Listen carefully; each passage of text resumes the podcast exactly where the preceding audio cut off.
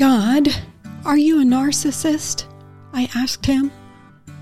My heart felt sad as I asked the question because a person who wants all attention and admiration to be on him is a narcissist, and that's not an admirable human characteristic.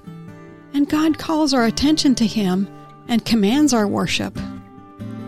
Is God a narcissist? Immediately to soothe and satisfy my sad heart, God's answer rose from within me. If I will not worship God, I will worship and chase after what is not good for me, things that would lure me in to deceive me, enslave me, harm me. Worshipping God is a safeguard for me to keep me from evil and the way of death. He draws my full affection toward Him so that I can experience His full heart of love for me. He is jealous in His love for me. I saw and felt His heart for me in that moment, and I knew without a doubt that His command to worship Him is for our good, and He is worthy of the worship He is asking from us. This is the Move Your Heart podcast, and I'm your host, Val Brown. Once again, I invite you to come exactly as you are, in how you think, how you feel, and how you're living your life at this very moment. Before this broadcast ends, I trust that you too will conclude with absolute certainty that God is not a narcissist for commanding us to worship Him. Rather, His call to worship is His call for us to come close to Him, to be loved, and to love Him in return for who He is and for all He's done for us. I welcome you to the conversation today, my friend. Let's invite the living God, creator of the heavens and the earth and all that is, who wants a relationship with us, to come to us now to reveal himself to us. And yes, Lord, this is what we are asking. Let's begin our conversation with the command to worship as we see it in scriptures. I'm going to give you quite a few scriptures today, in fact, but I know that it will do your heart good. In the Bible, we have commands to worship God. We're going to discover why it's in our best interest to give Him first place in our affections, not setting our love on the people and things of this world, not seeking our own honor and praise. Have you heard of the Ten Commandments? Well, the first and second commandments, and they are recorded in Exodus 20, verses 1 through 3, begins with God speaking to the Hebrew people whom he had chosen as his own, who, because of disobedience, had become the slaves of Pharaoh in Egypt. In this passage, God is speaking to his rescued people. He had brought them out of Egypt. And God spoke all these words, saying, I am the Lord your God who brought you out of the land of Egypt, out of the house of slavery. Here's the first commandment You shall have no other gods before me. And the second commandment You shall not make for yourself a carved image or any likeness of anything that is in heaven above, or that is in the earth beneath, or that is in the water under the earth. You shall not bow to them or serve them, for I, the Lord your God, am a jealous God, visiting the iniquity of the fathers on the children to the third and the fourth generation of those who hate me, but showing steadfast love to thousands of those who love me and keep my commandments. These commandments came from the God of heaven who heard the cries of his people who had been enslaved for 400 years, whose life conditions had become desperate, and he came to Moses, who would be the man through which he would rescue them. He gave Moses and the enslaved people the name by which they would know him I am.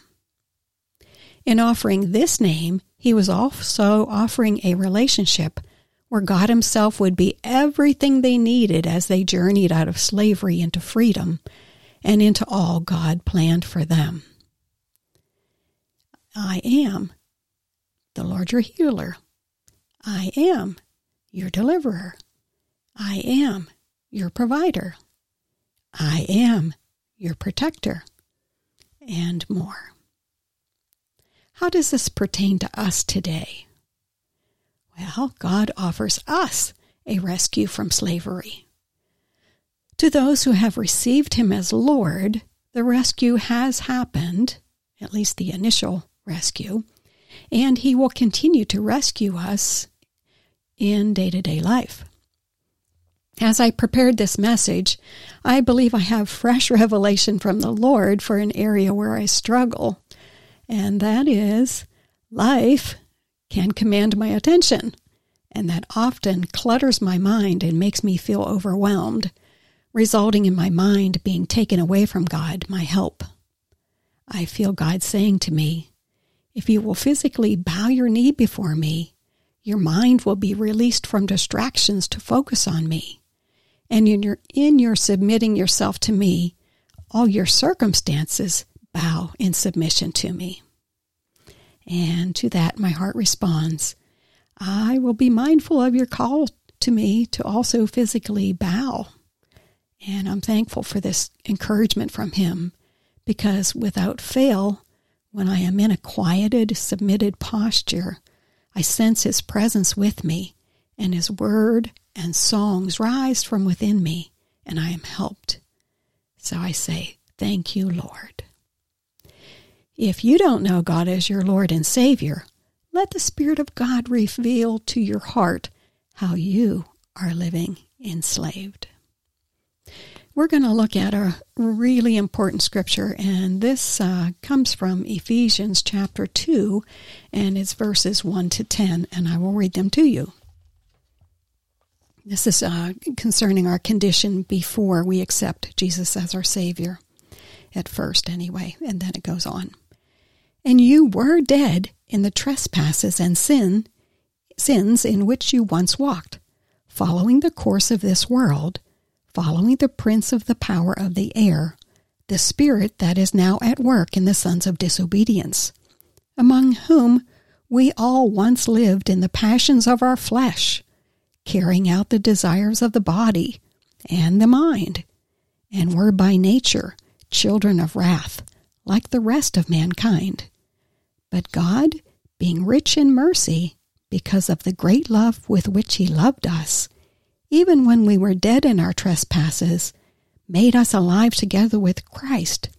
By grace you have been saved, and raised us up with Him and seated us with him in the heavenly places in Christ Jesus, so that in the coming ages he might show the immeasurable riches of his grace in kindness toward us in Christ Jesus. For by grace you have been saved through faith, and this is not your own doing, it is the gift of God, not as a result of works, so that no one may boast. For we are his workmanship created in Christ Jesus for good works, which God prepared beforehand that we should walk in them.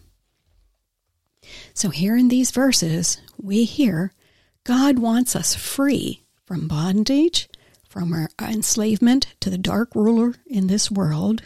His name is Satan. And to be free from all the bondages of sin and from our human nature that draws us to things that hurt us. And he wants us joined to himself and seated in heavenly places with him. He is good and kind, and he has a good purpose for our lives. And in Luke chapter 10, verses 25 to 28, Jesus reinforced God's commandment to love him above all.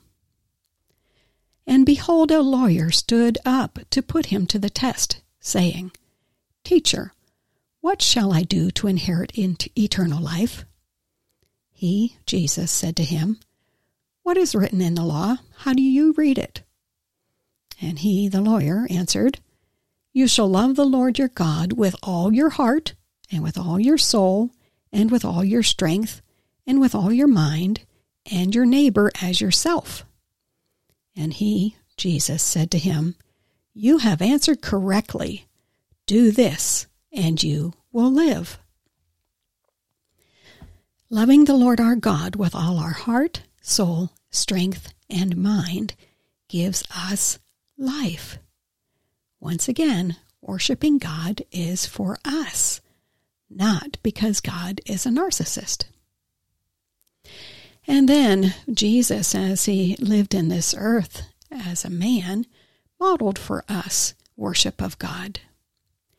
And we're going to look at Luke chapter 4, verses 1 through 13.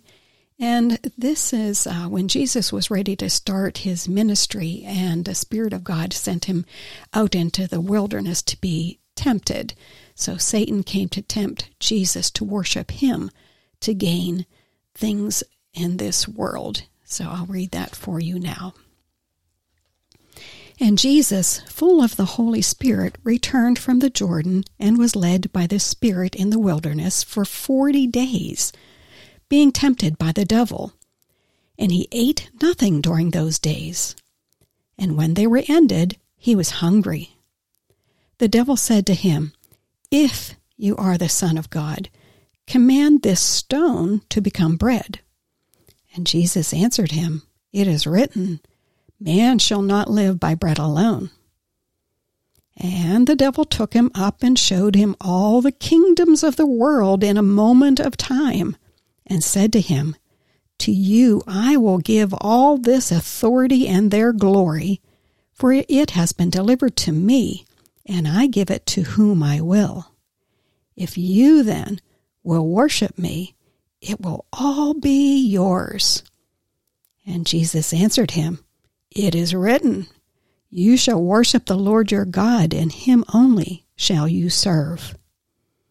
And he, this is the devil, took him to Jerusalem and set him on the pinnacle, or the high place of the temple, and said to him, If you are the Son of God, throw yourself down from here, for it is written, he will command his angels concerning you to guard you, and on their hands they will bear you up, lest you strike your foot against a stone.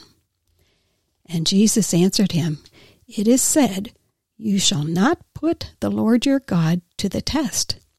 And when the devil had ended every temptation, he departed from him until an opportune time.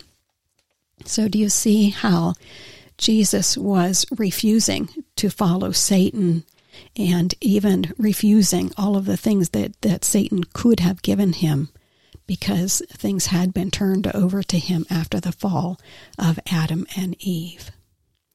But in verse 8, remember he said, You shall worship the Lord your God, and him only shall you serve. Know with certainty that Satan does tempt us to love and pursue the things of this world. We can imitate Jesus and reject, desiring in a worshipful way, the things of this world.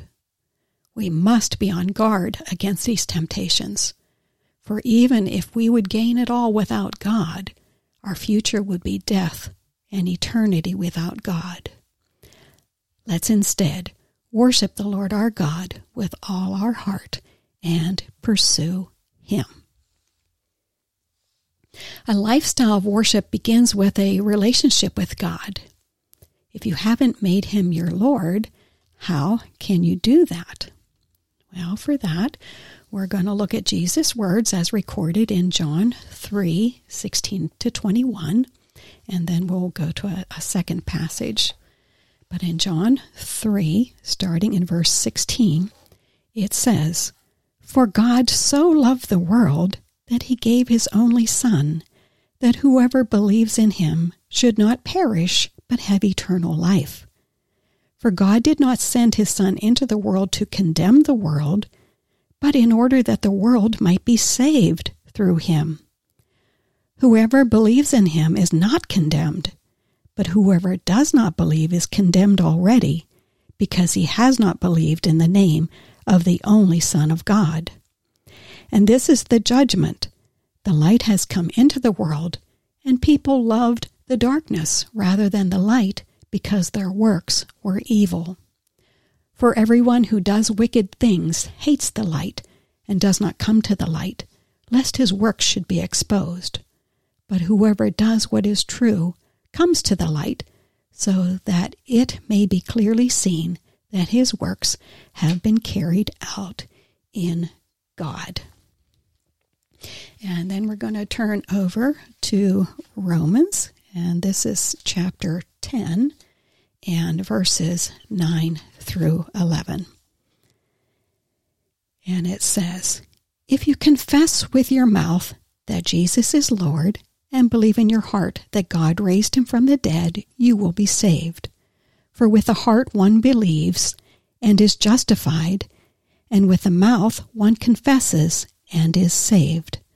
For the scripture says, Everyone who believes in him will not be put to shame. So the uh, lifestyle of worship begins with relationship. So we confess with our mouth, Jesus, you are Lord, and I believe in my heart that you came to die on the cross to save me. And then we cry out for that mercy and forgiveness, and we say, Lord, Jesus, save me, for I am a sinner.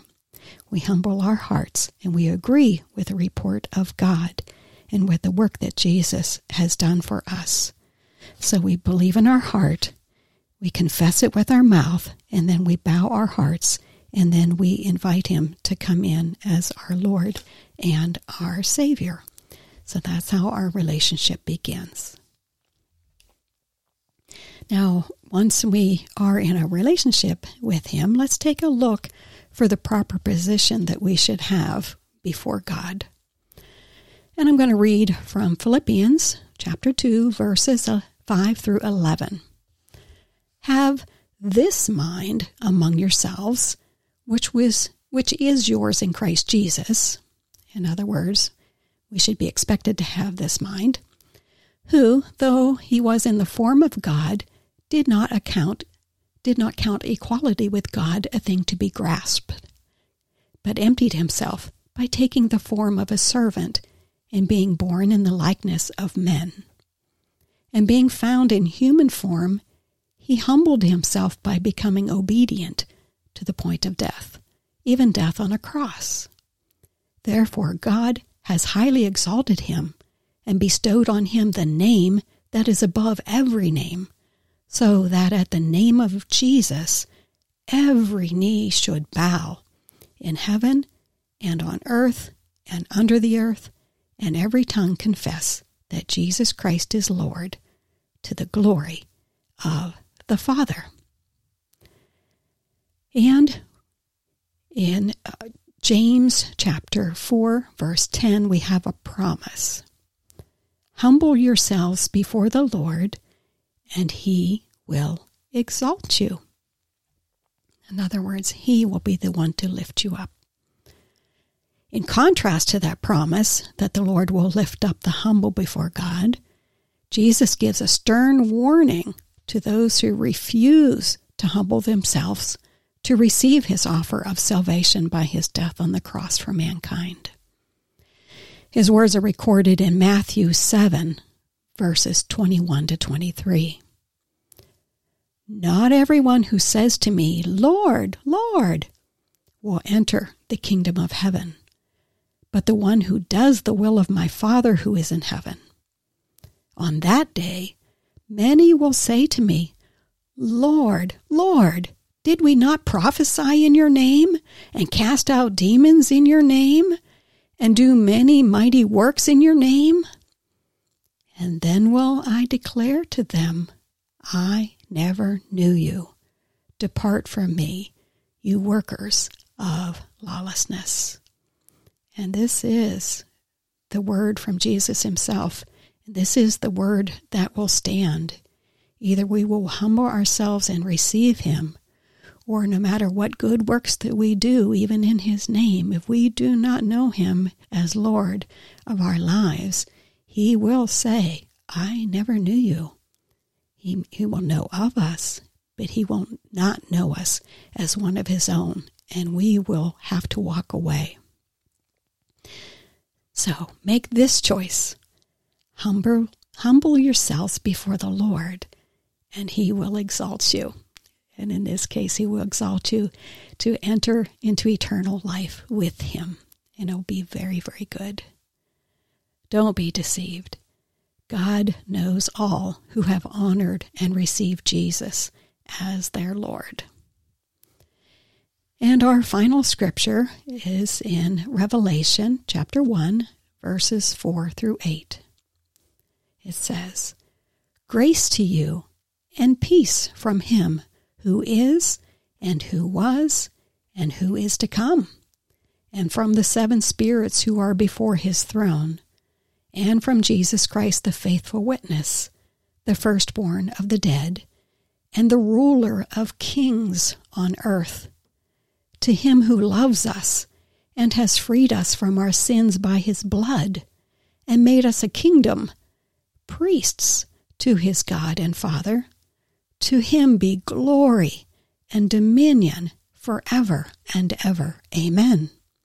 Behold, he is coming with the clouds, and every eye will see him, even those who pierced him, and all tribes of the earth will wail on account of him.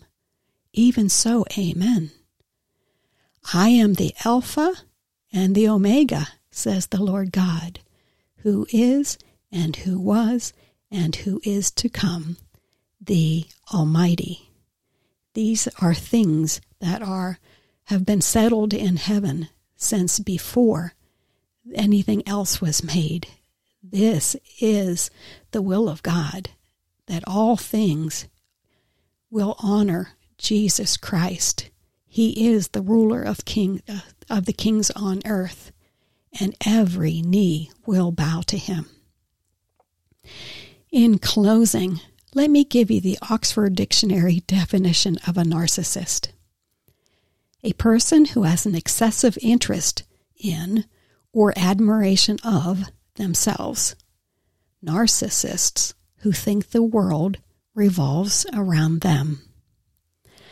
Let me ask you, in light of what you've heard, do you think God is a narcissist?